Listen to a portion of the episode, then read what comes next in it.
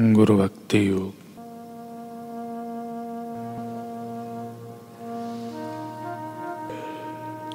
पूरे हृदय से संकोच रहित होकर संपूर्ण दया अपने गुरु के शरण में जाओ।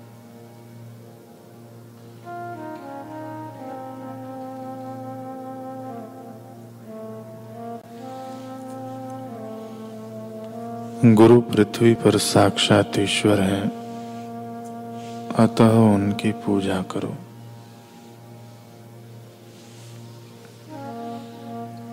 गुरु भक्ति एवं गुरु सेवा के फल स्वरूप आखिर आत्म साक्षात्कार होता है।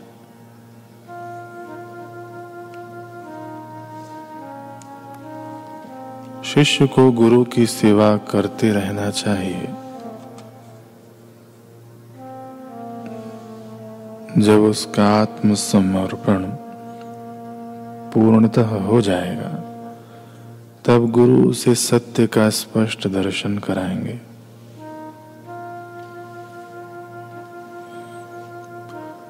शिष्य को गुरु की आज्ञा का पालन अंतकरण पूर्वक करना चाहिए। गुरु के द्वारा निर्दिष्ट पद्धति कभी कभी शिष्य की रुचि को तत्काल अनुकूल न भी हो, फिर भी उसे श्रद्धा रखना चाहिए कि वह उसके हित के लिए ही है, लाभदायक ही है।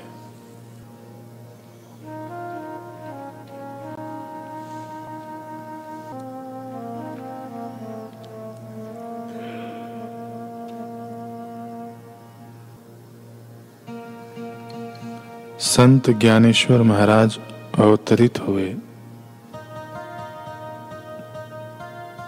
चांगदेव को पता चला। तो ज्ञानेश्वर जी के दर्शन करने लगे दर्शन करने चले। उन्होंने योगिक शक्ति से शेर को पाले हुए घोड़े जैसा बना दिया और उस पर बैठ गए। विषधर सांप को चाबुक की जगह पर प्रयोग में लिया।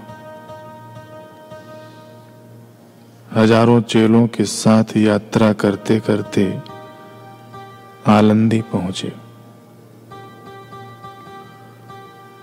तो ज्ञानेश्वर महाराज को खबर भेजी। लालच यह था कि ज्ञानेश्वर महाराज देखें कि चांग देव कैसे आ रहे हैं। तो स्वागत के लिए वे उठ के खड़े हो जाएँ। करना आत्म साक्षात्कार है। लेकिन मैं भी कुछ हूँ। यह जीव का दिखावा अभी मौजूद है। जब तक जीव माया के गुण दोष अपने में आरोपित करता है तब तक उसे आत्म साक्षात्कार नहीं हो सकता।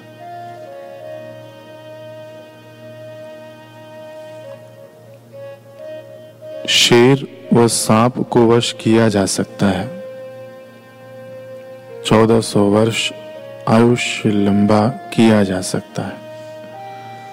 परंतु ब्रह्म ज्ञानी गुरु की कृपा के बिना आत्म साक्षात्कार नहीं होता।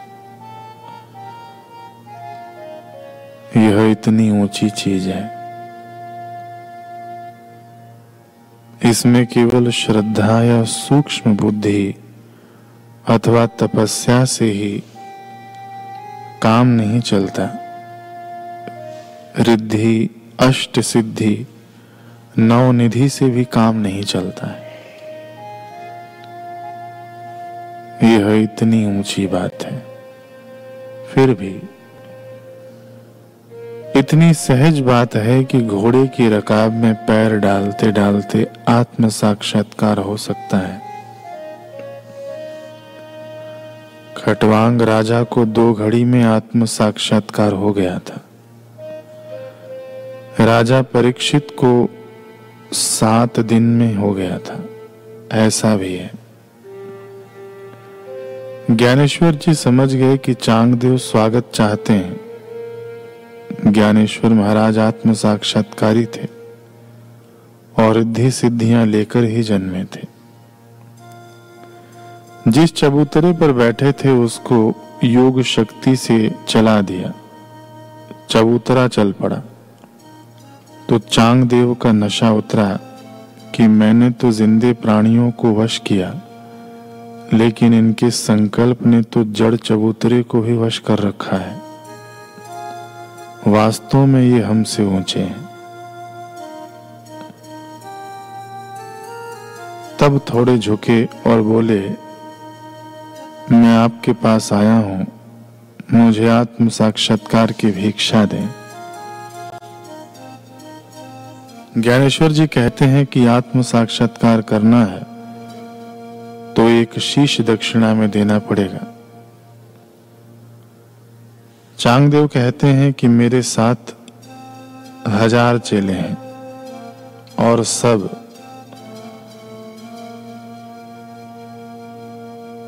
एक से बढ़कर एक चुनिंदे हैं जो कुर्बान जाए मेरे पर।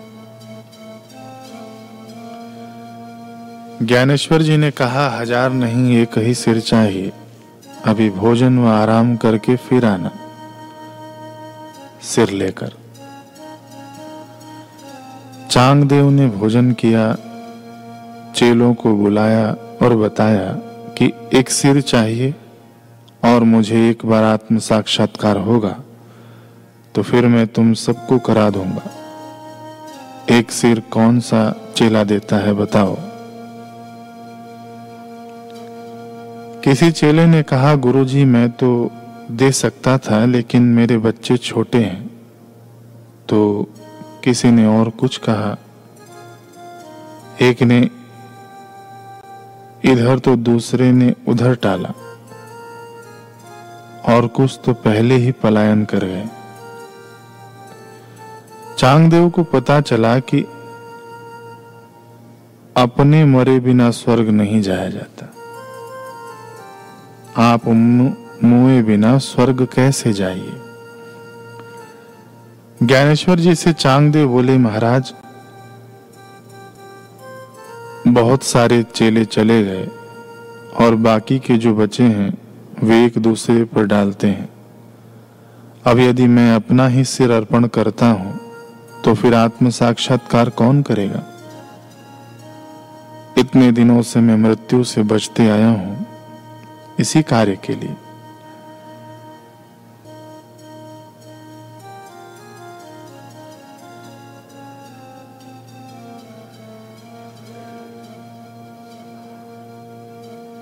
और मुझे आत्म साक्षात्कार करना है।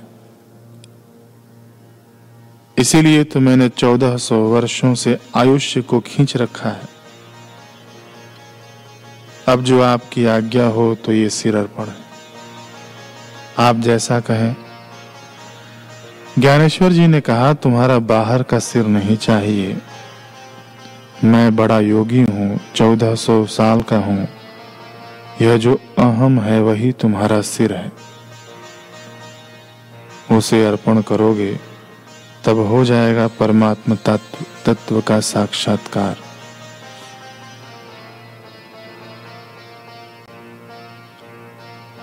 चांगदेव विनम्र हुए और ज्ञानेश्वर जी ने उन्हें तत्व ज्ञान का उपदेश दिया।